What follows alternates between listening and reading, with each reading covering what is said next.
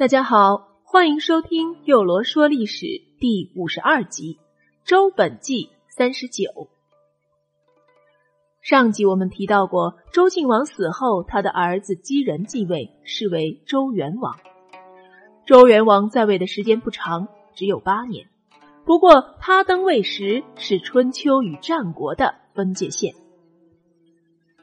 春秋开始，历史上都认为是从东周元年开始的。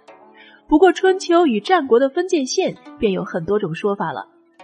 比较普遍的有五种，其一是以公元前四百五十三年韩、赵、魏三家分晋，使晋国公室成为附庸这一事件为依据；其二是《左传》记载的春秋至鲁哀公二十七年。即公元前四百六十八年止。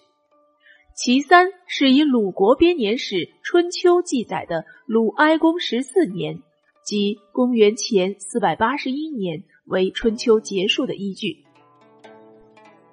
其四是以公元前四百零三年，周天子认可韩、赵、魏为诸侯，韩、赵、魏三家瓜分了晋国公室为春秋结束的依据。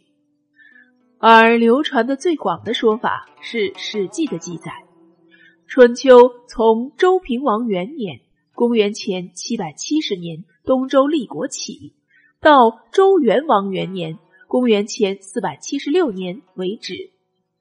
因此，一般把公元前七百七十年至公元前四百七十六年称为春秋时期，而春秋时期之后便是战国时期。公元前四百六十九年冬，姬人病死，儿子姬介登位，是为周真定王。我们之前提到过的周朝所有帝王的名号都是谥号，而关于姬介的谥号，在历史上是有争议的。清朝学者黄世三曾撰写《周记编略》，认为周王介谥号真定王这个说法是一个错误。他指出。《史记·周本纪》中，周王介被称为定王，与姬于同事，是沿袭了国语的错误记载。黄氏三认为，黄埔密在《帝王世纪》中，按照世本和《史记》等称周王介为真王或定王，而臆造了周真定王的称谓，而后世学者多从黄埔密。黄氏三认为。应该根据《国语·韦兆注》和司马贞《史记索引》的说法，而称周王介为周真王。在这里呢，我们还是采用主流的说法，称他为周真定王。周真定王在位共二十八年，他在位期间发生了上面我们提到过的三家分晋，但是要注意，韩、赵、魏三家。可不是之前齐鲁宋这样的诸侯国，那么到底是怎么回事呢？现在为大家揭晓。春秋时期啊，经过长期的诸侯争霸，许多小的诸侯国被大国吞并了，剩下的各大诸侯国实力相差不远，也互有结盟。于是到了春秋后期，各大诸侯国间互相的征战情况倒是少了很多。不过，有的国家内部却发生了变革，大权渐渐落在几个大夫手里。这些大夫原本都是王室贵族，为了扩大自己的势力，他们积极对外征战，势力越来越大。曾一向称霸中原的晋国，到了春秋末期，国君的权力也衰落了，实权由六家大夫韩、赵、魏、智。范、中行把持，另外还包括细栾等大家族，他们各有各的地盘和武装，互相攻打。后来有两家范、中行被打散了，还剩下智、赵、韩、魏四家，其中又以智家的势力最大。彼时，越国灭了吴国。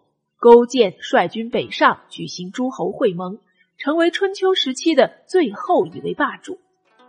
智家在智伯瑶执政后，对三家大夫赵襄子、魏桓子、韩康子说：“这晋国呀，本是中原霸主，后来却被吴越夺去了霸主的地位。为了使咱晋国强大起来，我主张每家都拿出一百里的土地和户口归公。我智家先拿出一个万户邑献给晋公，那你们呢？”三家大夫都担心失去土地后自家的实力会下降，不愿献出封邑。可是三家的心不齐，韩康子首先把土地和一万家户口割让给了晋公，魏桓子也惧怕智伯瑶的威力，也把土地和户口割让了。智伯瑶又问到赵襄子，赵襄子不答应，说：“哼。”这土地是上代留下来的产业，到手的东西说什么也不能再交出来。智伯瑶于是向晋国国君晋出公汇报，晋出公便命令智家和韩魏两家一起发兵攻打赵家。公元前四百五十五年，智伯瑶率智家军为中军，韩家的军队担任右路，魏家的军队担任左路。三队人马直奔赵家，赵襄子自知寡不敌众，就带着赵家兵马退守晋阳（今山西太原市）。不久，韩伯尧率三家人马将晋阳城团团围住，赵襄子吩咐将士们坚决守城，不许交战。三家士兵一旦攻城，城头上箭似飞蝗落下来。使三家人马没法前进一步，而晋阳城就这样凭着弓箭死守了两年多，让三家始终没能攻下来。一日，智伯瑶到晋阳城外查看地形，看到晋阳城东北的那条晋水，忽然想出了一个主意：这晋水是绕过晋阳城往下游流去的。要是把晋水引到西南边来，这晋阳城不就淹了吗？于是他便吩咐士兵在晋水旁边另外挖一条河，一直通到晋阳，又在上游筑起坝，拦住上游的水。当时正赶上雨季，水坝上的水满了，智伯瑶便命令士兵在水坝上挖开了一个豁口，这样大水。就直冲晋阳，灌到城里去了。城里的房子被淹了，老百姓不得不跑到房顶上去避难，灶头也被淹没在水里，人们不得不把锅挂起来做饭。可是晋阳城的老百姓都恨透了智伯瑶，宁可淹死也不肯投降。智伯瑶约韩康子、魏桓子一起去查看水势。他指着晋阳城，得意的对两人说：“你们看，这晋阳不就快完蛋了吗？晋水能像城墙一样的拦住敌人，也能灭掉一个国家呀。”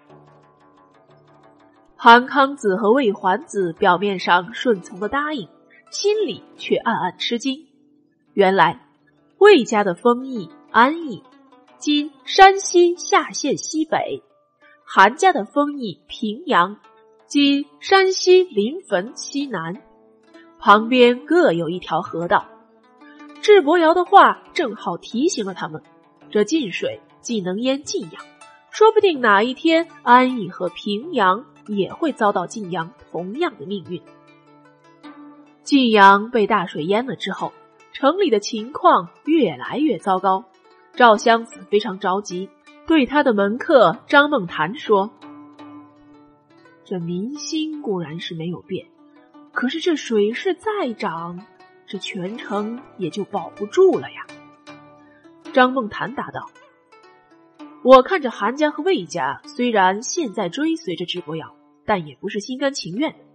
我想办法找他两家说说去。”当晚，张梦谈就偷偷出了城，找到了韩康子。和魏桓子约他们反过来一起攻打智伯瑶，而韩魏两家刚刚经过了白天的事，正在犹豫与心生警惕。经张梦谈这么一说，自然也就都同意了。第二天夜里过了三更，智伯瑶正在自己的营里睡着，猛然间听见一片喊杀的声音，他连忙从卧榻上爬起来，却发现衣裳和被子全湿了。再定睛一看，兵营里全是水。他开始还以为大概是堤坝决口，大水灌到自己的营里来了，赶紧叫士兵们去抢修。但是不一会儿，水势越来越大，把兵营全淹了。正在惊慌不定时，四面八方响起了战鼓，赵、韩、魏三家士兵驾着小船木筏一起冲杀过来。智家的兵士被砍死的和淹死在水里的不计其数。智伯瑶全军覆没，他自己也被三家的人马逮住杀了。韩赵魏为了免除后患，开始率军攻打智氏的封邑，杀死了智家共计两百余口，天下震惊。而智家的土地也由三家平分。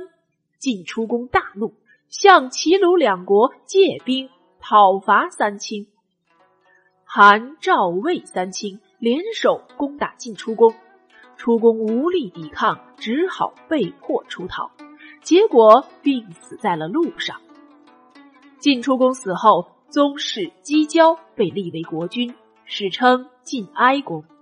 但是晋国公室已无实权，只能依附着韩、赵、魏三家，眼看着他们把晋国其他的土地也瓜分了。